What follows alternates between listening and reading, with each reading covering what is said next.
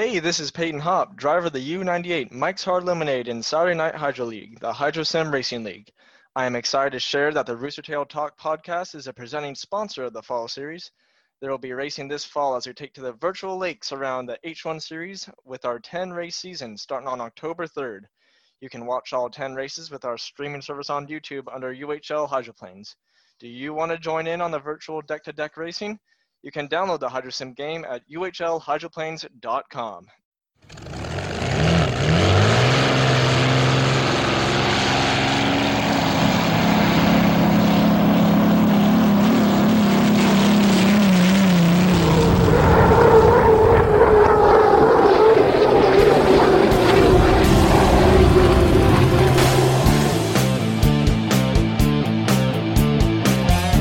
Rooster Tail Talk, a podcast dedicated to everything related to the sport we all love, hydroplane racing. I'm your host, David Newton, and it's time once again, so sit back, relax, and welcome to Rooster Tail Talk.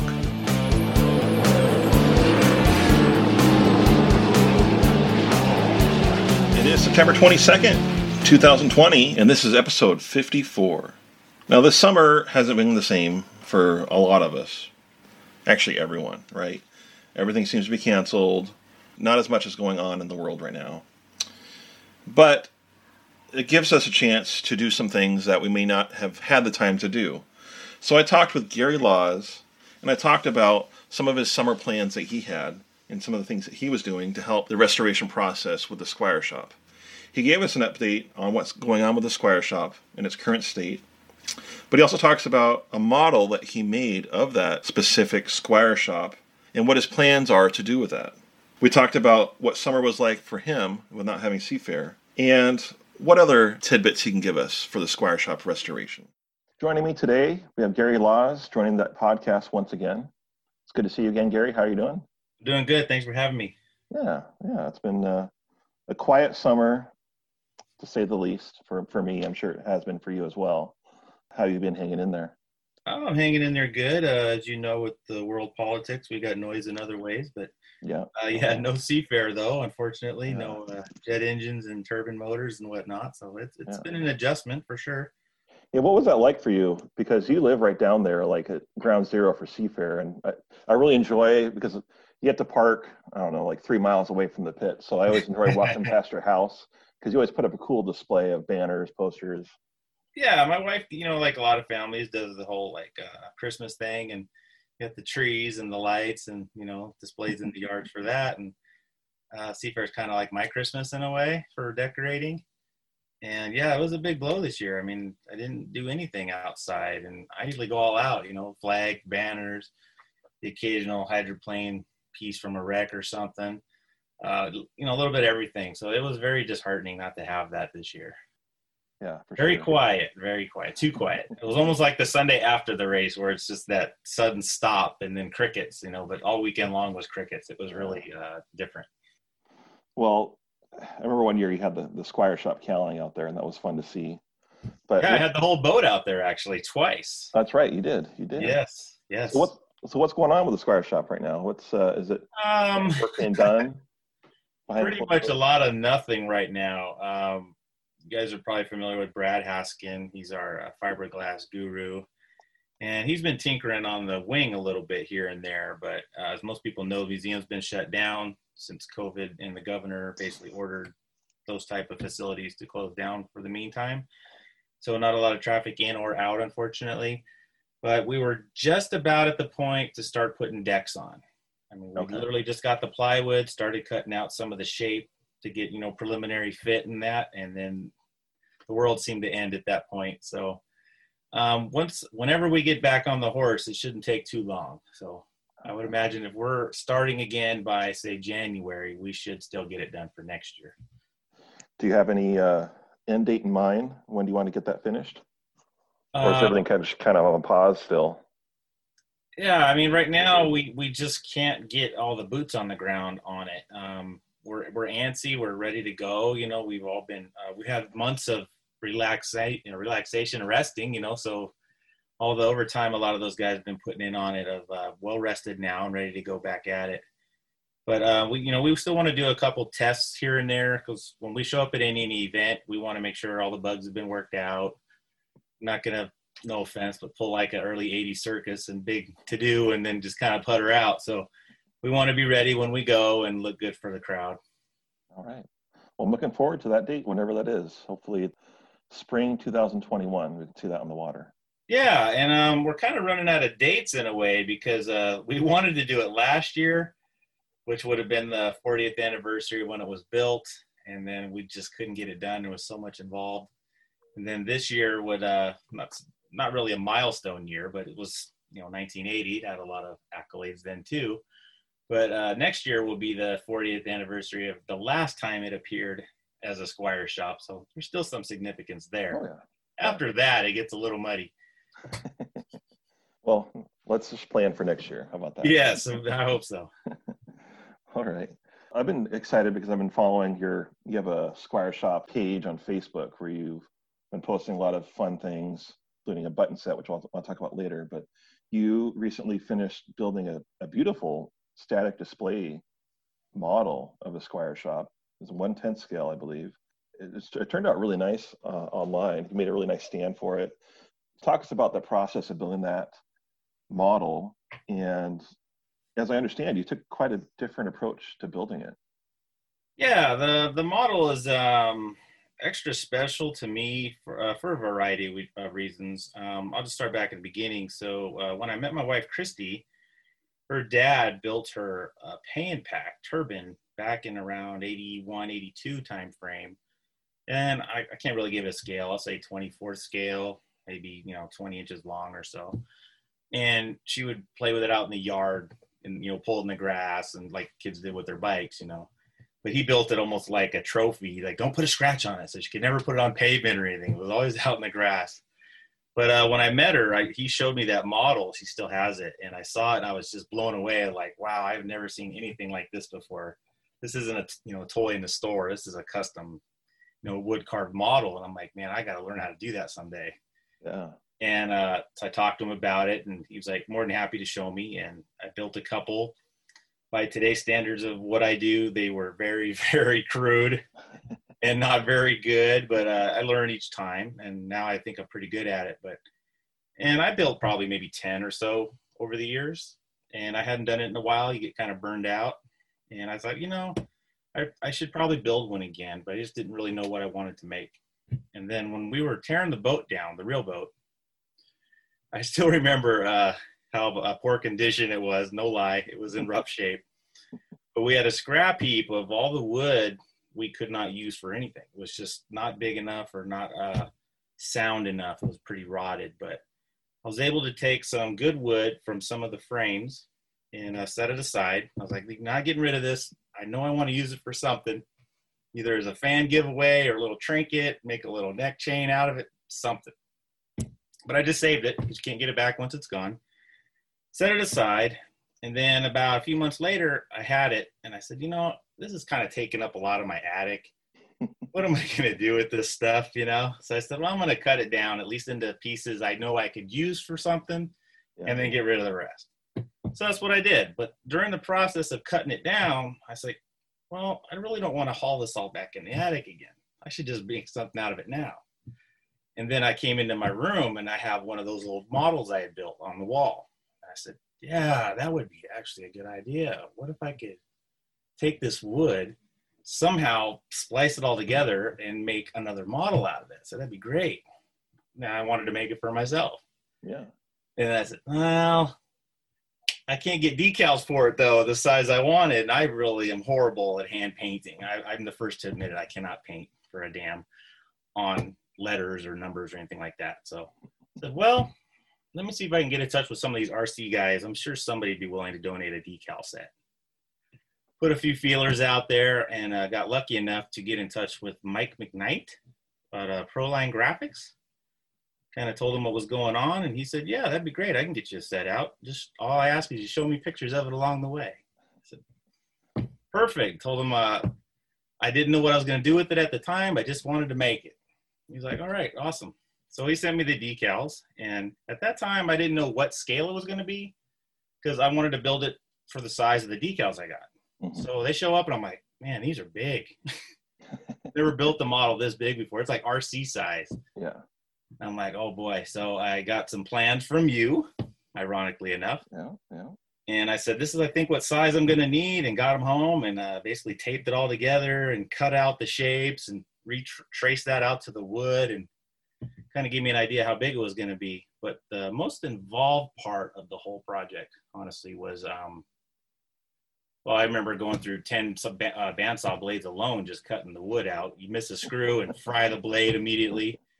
You think you got, you fry another blade. I mean, I don't, I went through endless blades, it seemed like, because you can't plane with a screw or a nail or a staple.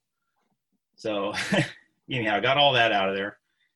Took the wood down to uh, sanders, uh, sanding disc, got all the crud, the oils, and the, the um, sealants and whatnot off of it to get it down to raw wood. Then I had to take all that wood, cut them into symmetrical shapes, though they all were basically the same shape of each other. Glue those down to a solid board, just so it would hold together, right? Just to get a solid shape.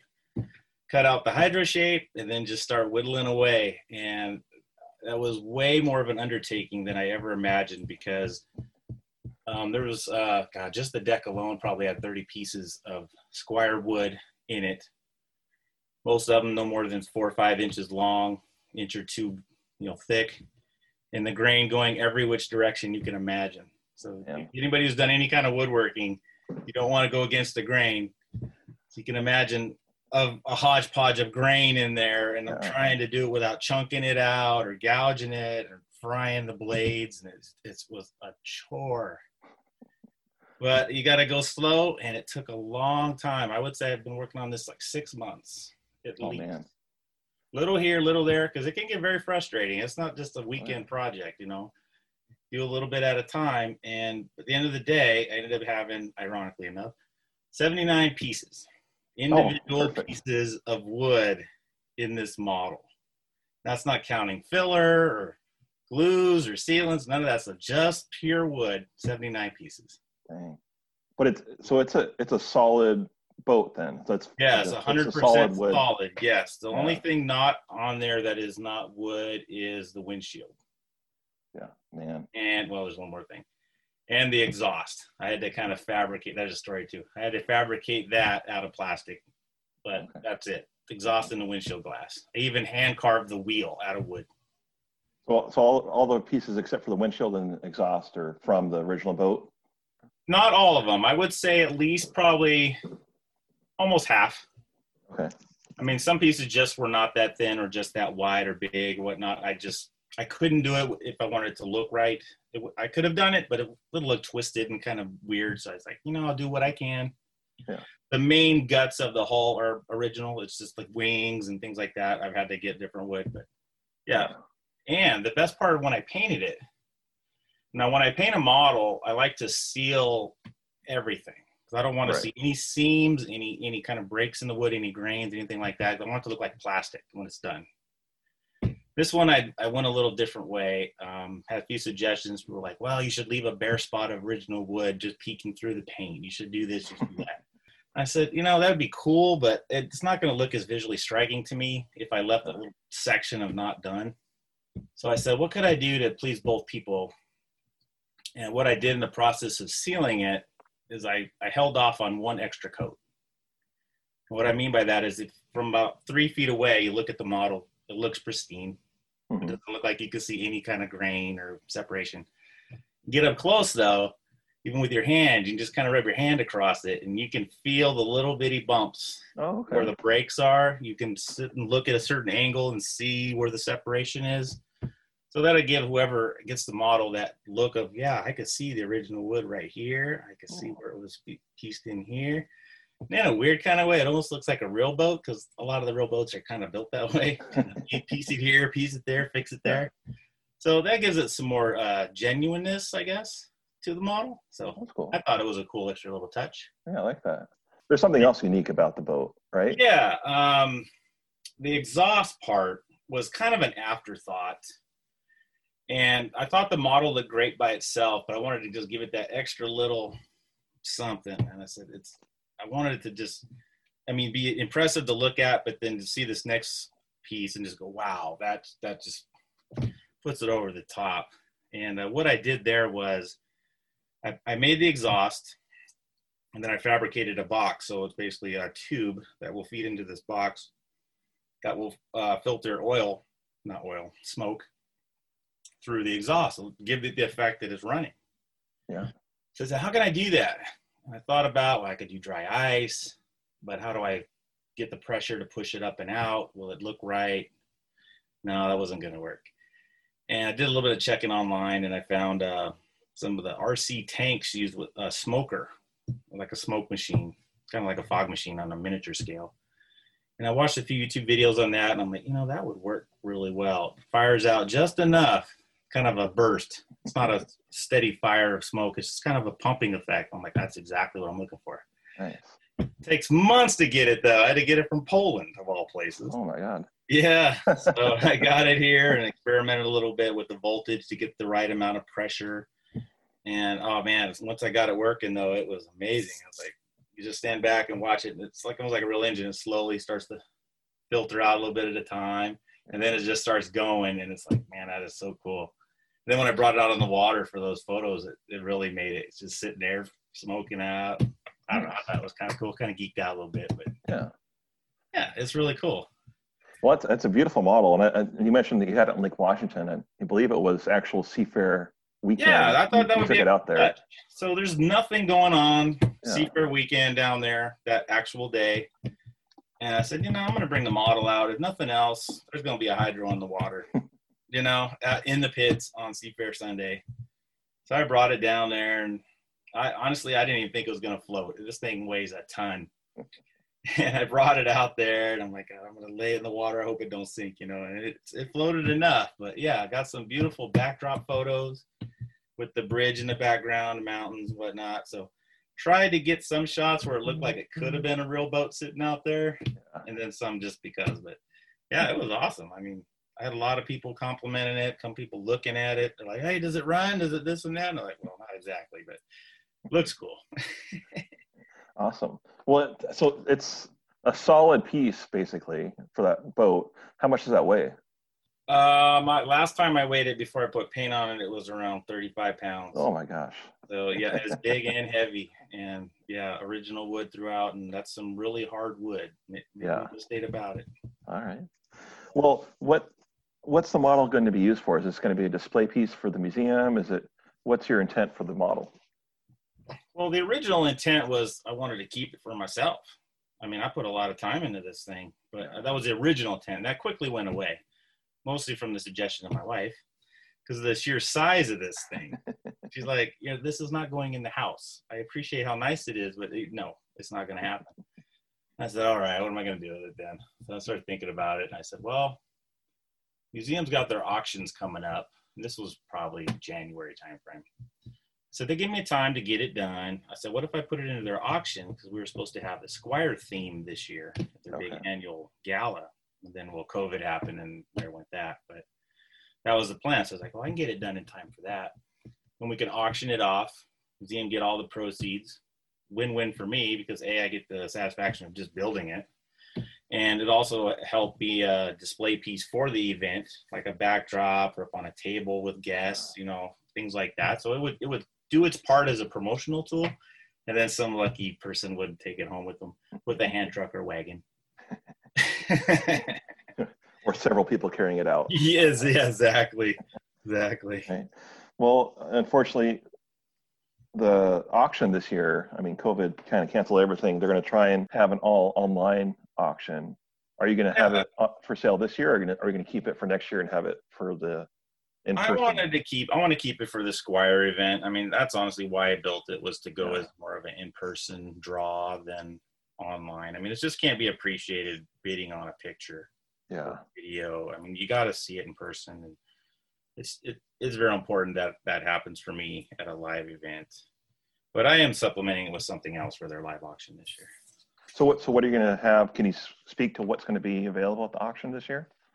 Um, I haven't got the list from the museum. Uh, probably their normal stuff, like you know rides in Chelan and maybe like some Seahawks tickets. You know, they're big money things that you do typically every year. But um, something I'm going to do is um, I recently created a, a commemorative button series to Squire Shop history, and how that came about was I was looking for promotional tools we could use for the project while also honoring the past, its heritage, you know, uh, in, in the sport and in just in the community. And I originally wanted to start out with a like 10 different buttons, just a short little thing. And then I struggled for the longest time of which 10 pictures do I possibly narrow it down to? I mean, am I making this a boat project? Am I making it a store project, an employees project? I mean, it just, the list was so huge. And then I said, well, I, if I want to do it right, I just gonna, I'm gonna just start putting pictures in there. And I got like 200 pictures. I'm like, there's no way. I'm not making 200 buttons, you know. So I said, well, I could do 100. Even that's pretty high. But I said, if I just don't make a lot of them, I'm not flooding the market. Only the hardcore fans would want them. So I said, no, I'll just do that. I'll narrow it to 100 pictures. I'll do a variety of themes. I'll do some boat stuff, employees, personalities, things like that. So I narrowed it down, and uh, yeah, I made uh, 25 sets to date. I have it uh, slated for 50. I'll never make any more than 50. I may never make more than 25. Yeah. But I, I, I swore I would never make more than 50. So I got all the artwork for that. But 50, or 25 already made. And the best part about it, and the hardest part about it, was I set some aside, 10 of select buttons each. And I had uh, various personalities of the sports history autograph them. So they're autographed buttons. And um, if you buy a complete set, you get five random buttons. And still working on how to get extra signed buttons for a later date. COVID kind of again ruined that too. Yeah. More of a live event type thing. But yeah, I'm going to donate a set of full uh, 100 buttons. And what's unique with the auction for the museum is there'll be one of every possible signed button included in that set as well. Wow. Every possible variant you will get in that auction. So it's a very rare set you'll, you'll have a chance auction or to bid on. Yeah. Yeah, you will get every button there is Man. in that set. Yep. And then next year, I'm going to follow it up with another 100 set, which will be just restoration stuff. So it'll okay. be being built, some of the people involved in that, a reunion of past people with the, the team and employees coming to live together, you know, for events. And I'll capture all of that and make a supplement series of the former glory, the career, and then going forward. So nice. kind of wrap it all together. Nice. Well, it's a beautiful set that you made. There's some great shots in that collection, kind of unique photos, but also, you know, the boats on the water. But you go past that to the personalities involved. With yeah, the, and, and that's a big part of it to me. Um, a lot of people, if they go like online or even just at events and go hit the shores, you know, with the vendors, all you see are the boats themselves, really. Right. Various states of racing or you know, cranes or in pits or whatnot, but or drivers even but you never see the crew, you know, and they're the they're the unsung heroes. They're the guys who make it happen, who don't get nearly the recognition they should. and they don't. And I wanted to recognize everybody involved. So I've got a ton of uh, shots of crew members in action as well as individual buttons. So you'll see the Kelly Stocklin out there and the Jerry Zuvich and you know things like that. You also see uh, the Squire girls which people may or may not remember them. They used to accompany the boat to various public events, kind of like the uh, the cheerleaders of the day for the team. So attract a bunch of them down. Um, original owner, Bob Steil, good buddy of mine. Yeah. Designer, builders, drivers, you know, you name it. Steve Reynolds even signed a button for Circus as the rival boat. you know, so yeah, uh, Ross Shafer, people in the Seattle area may remember Ross Shafer from Almost Live. He was actually with the Squire Camp back in the early 80s as a PR guy. Yeah. Good friend of Chip. So he signed a button too. So yeah, they're all over. Fran Muncey, good friend of Bob's. A lot of people didn't realize that. So yeah, there's a whole variety of people that participated in this project. And tracking them down was no easy task, believe you me. Oh, I bet. I bet. Well, it's yeah. a fun set. Is are there any more available that people can purchase, or is it? Yeah, just... I'm about half sold out. I've probably okay. got about ten or so sets left of the first okay. 25. So if you want one, um, I can just give you the website. You can just go to www.79squireshop.weebly.com, and just look under the marketplace section. You can find the information how to get yours there. All right. I'll put that in the information box for this episode as well. So if listeners want, they can go there to find more information about the restoration, but get the button set as well. Yeah. Well, is it going back to the auction? I really want to know: is there going to be any rides auctioned off for getting a ride in the Squire shop? Um, I have not heard that. That sounds like a great idea. I'll definitely bring it forward to powers that be on that, but um, I don't see why they wouldn't. All right. I mean, obviously, they got to work the bugs out for you to put anybody in that seat, you know, for a ride. But yeah, I would imagine so. That uh, possibly Lake Chelan next year might be a first time for people. All right. Sounds like a good idea to me. Yes. Well, it's, yeah, it sounds good to me as well. I'm just trying to figure out my way. Somehow I can get a way in into getting a, a ride in that boat. So, do you have any other other items that you're supplementing to help with the support the restoration that you're selling? Yeah. So um, again, so my job on the team is um, the technically I'm the team manager, which I perceive that to be as the promotion guy. I got to take care of the the team so they can focus on the boat. They don't have to worry about all this other stuff. So that's kind of my job. And uh, one of the things I focus on pretty heavily is promoting the project. So um, the museum guys have their uh, Facebook page for devoted to the restoration itself, just working on the boat. I have a follower, a secondary supplement page, Squire Shop Racing, which kind of covers what the website does, but in more real time, which is finished photos, updates of various Squire activities, not just the boat being restored. So everything else covered is on that site. But I have to promote the project, and way to do that is online publicity, like we just spoke about, also in merchandising. Now, I don't know if anybody's ever tried to go online on eBay or Craigslist or even yard sales, Goodwills, whatnot. There's just not Squire stuff out there. I mean, there was tons of it back in the day. I mean, I've got so many pictures of their booths and their, you know, down in the pits with mile high shirts and shorty shorts and you name it, man. It was they were selling it, you know. But that stuff's pretty much non-existent now. And I said, I can't really promote it if you can't find it. So I said, that's the next best thing is I'm going to have to make it and I had some uh, money set aside, and I'm taking. I took a big risk, and I said, "Well, I'm pretty confident that if I invest up front, I will at least make it back." That's my whole goal is to make it back. Once I made it back, then I said, "Okay, where would I like to go forward?"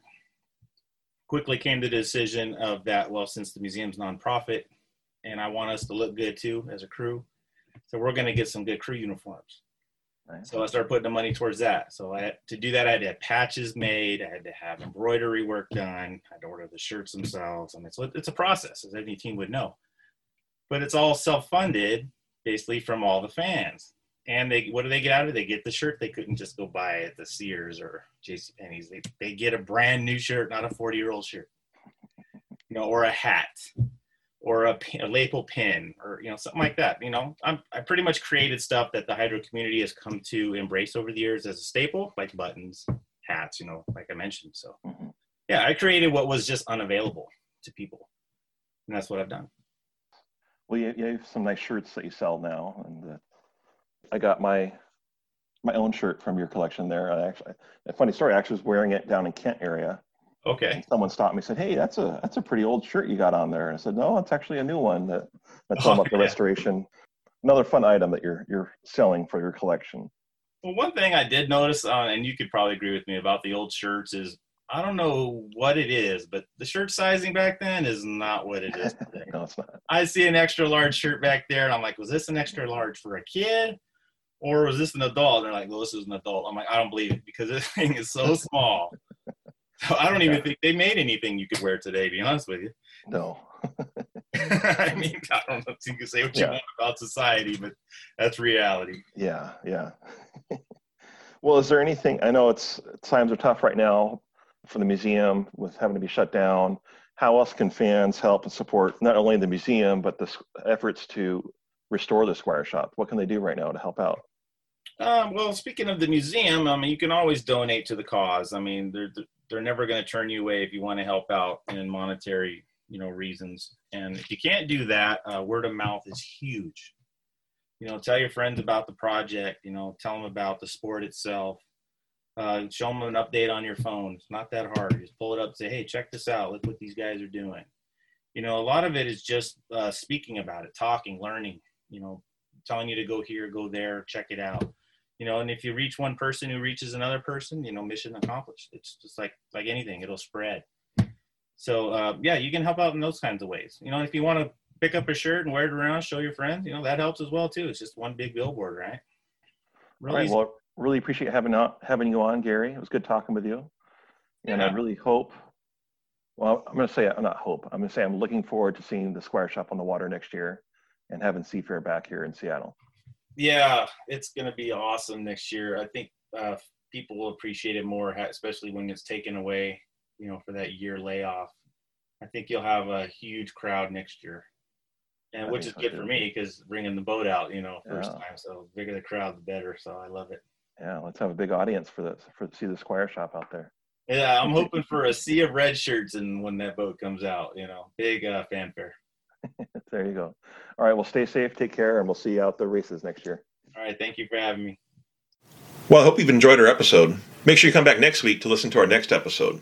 We release new episodes every Tuesday at 5 a.m. Pacific Standard Time. Also, don't forget to hit that subscribe button on your podcast player, as well as rate and review your experience. For more updates on Hydro News, check us out on social media. We're on the major players Facebook, Twitter, and Instagram. Roostertail Talk is also online with our website, www.roostertailtalk.com. On the website, you can sign up for an email subscription list to get notifications on upcoming episodes, Hydro News, podcast updates, and much, much more. Finally, this is a free podcast to all of our listeners. And if you're really enjoying your experience and want to help us to continue to grow and expand, please donate. You can find a link to donate through PayPal on our website through the support tab. So until next time, I hope to see you at the races.